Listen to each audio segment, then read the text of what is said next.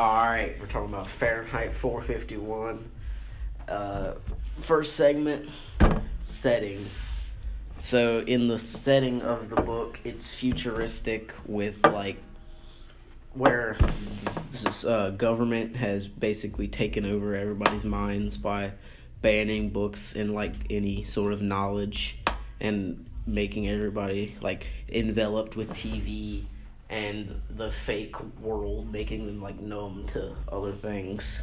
Yeah, so the government's basically doing is trying to make the people less worried about what is going on in the world so they can do stuff without the people worrying about what's happening, like who's elected, what's going on in the government and stuff like that because they're not really smart enough because when when they stopped reading books, they became less smart. They became basically unequals. And when you see the rich, the rich still have books. The rich are still reading, and because they can afford that. But you see, most poor people, everybody's stuck to their TV. They're not talking.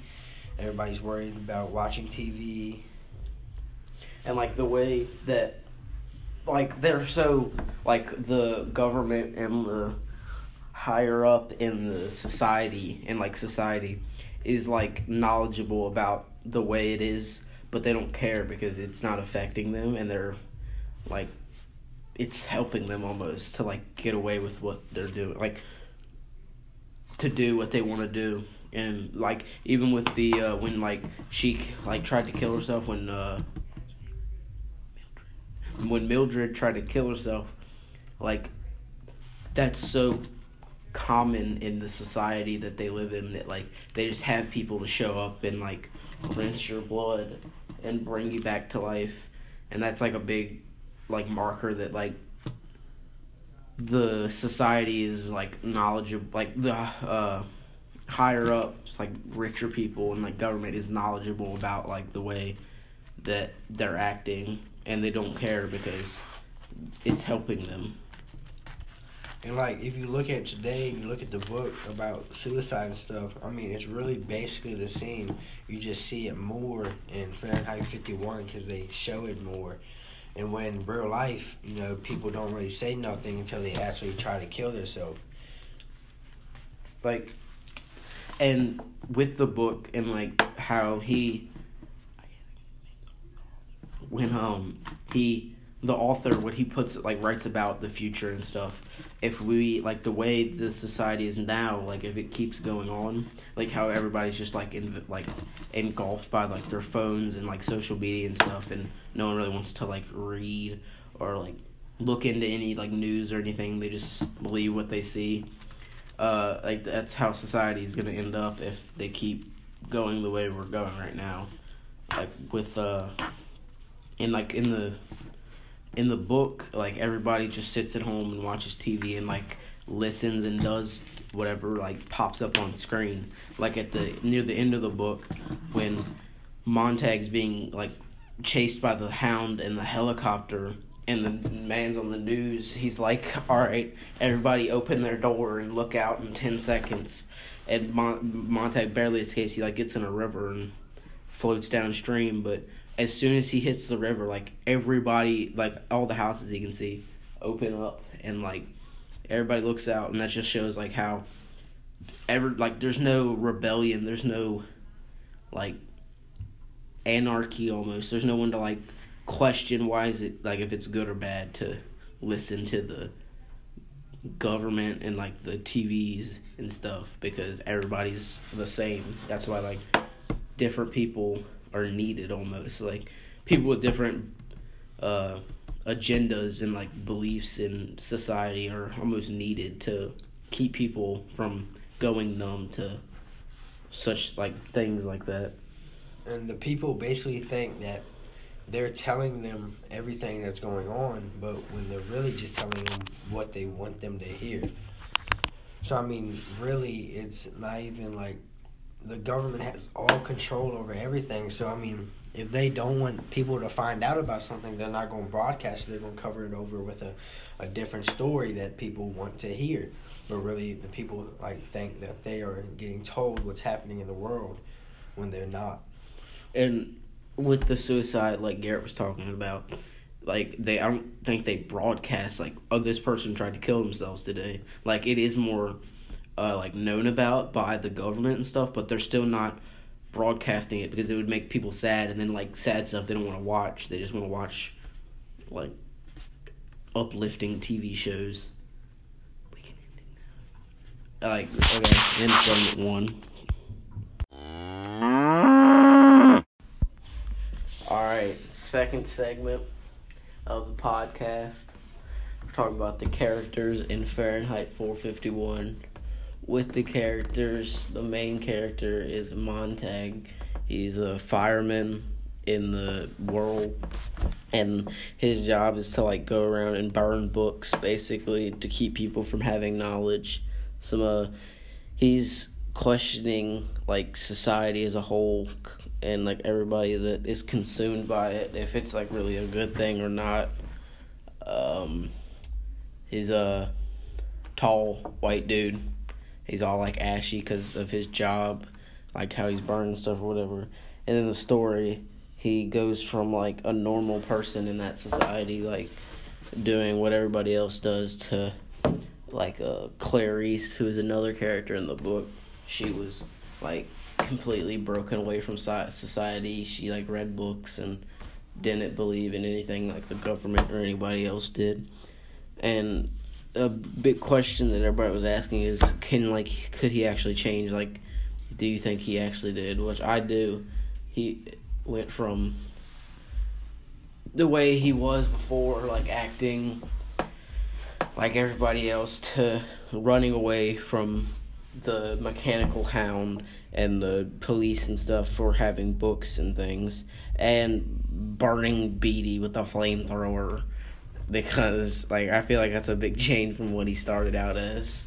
And like back to saying like with Clarice and um, Montag, like Montag starting to realize that you know about the society not being right like how he's not happy. Clarice really started that in Act One. In Act One, she you know, was talking to him, was making observations. She asked him if he was happy or not, and at the time, Montag said, "Yeah." But then he he starts getting back home, talking to his wife, and you know they're at dinner one night, and he realized that he doesn't have a happy life, and his his wife is um she's suicidal. She's tried to kill herself many of times, and she's you know depressed. She's not happy. And,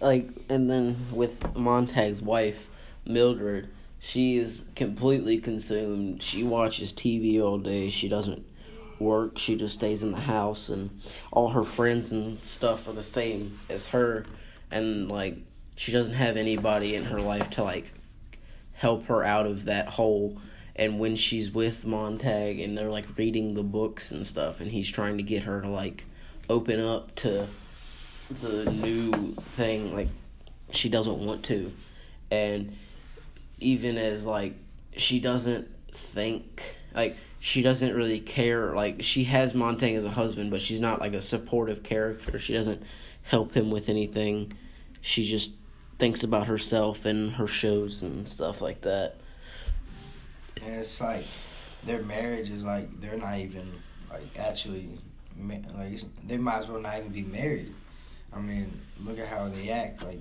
they act like they're just two normal people. They're both not happy.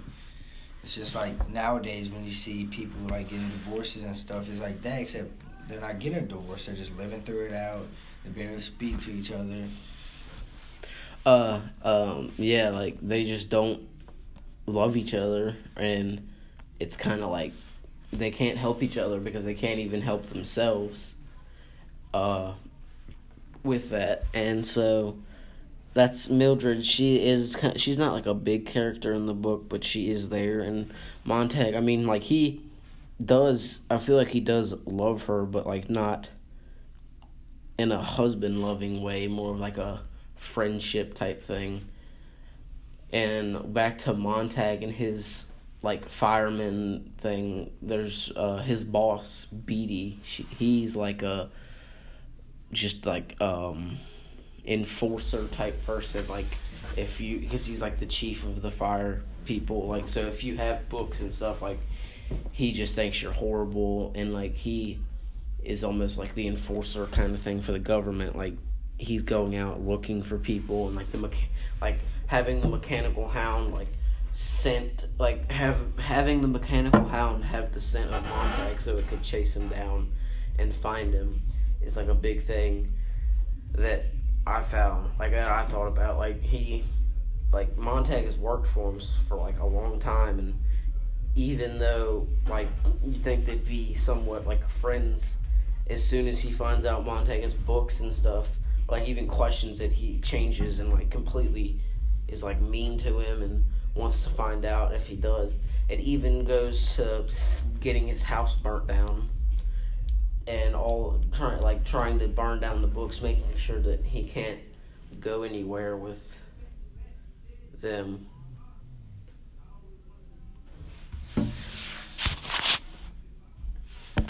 And some other characters in there, like uh, Doctor Faber. He was like a he was a professor and he had books and stuff like or Montag thought he might have books and things like stuff that he's read because he does seem like very knowledgeable. But when Montag asked for his help, he was very reluctant, like, or not. I don't know if reluctant's the right word, but like he was very hesitant to give him the help because he didn't want to get caught and he doesn't want to like get in trouble for anything. So I don't know. I don't think because I don't think Faber would like did anything to get him in trouble, but he did help him with like Beatty and when they, like he got called in or whatever, he was helping him through the little radio thing, but Beatty found that out and got him mad at him. Uh, some other like slight characters when he goes down the river and he goes out of town or whatever, like on the outside where like the homeless people are and the stuff. Like he meets, I can't remember their names, if or even if they had names, but he meets some people that like are helping him. They give him a chemical thing that changes his sweat or like his chemical combination almost to like where he sweats a different smell so the dog can't track him.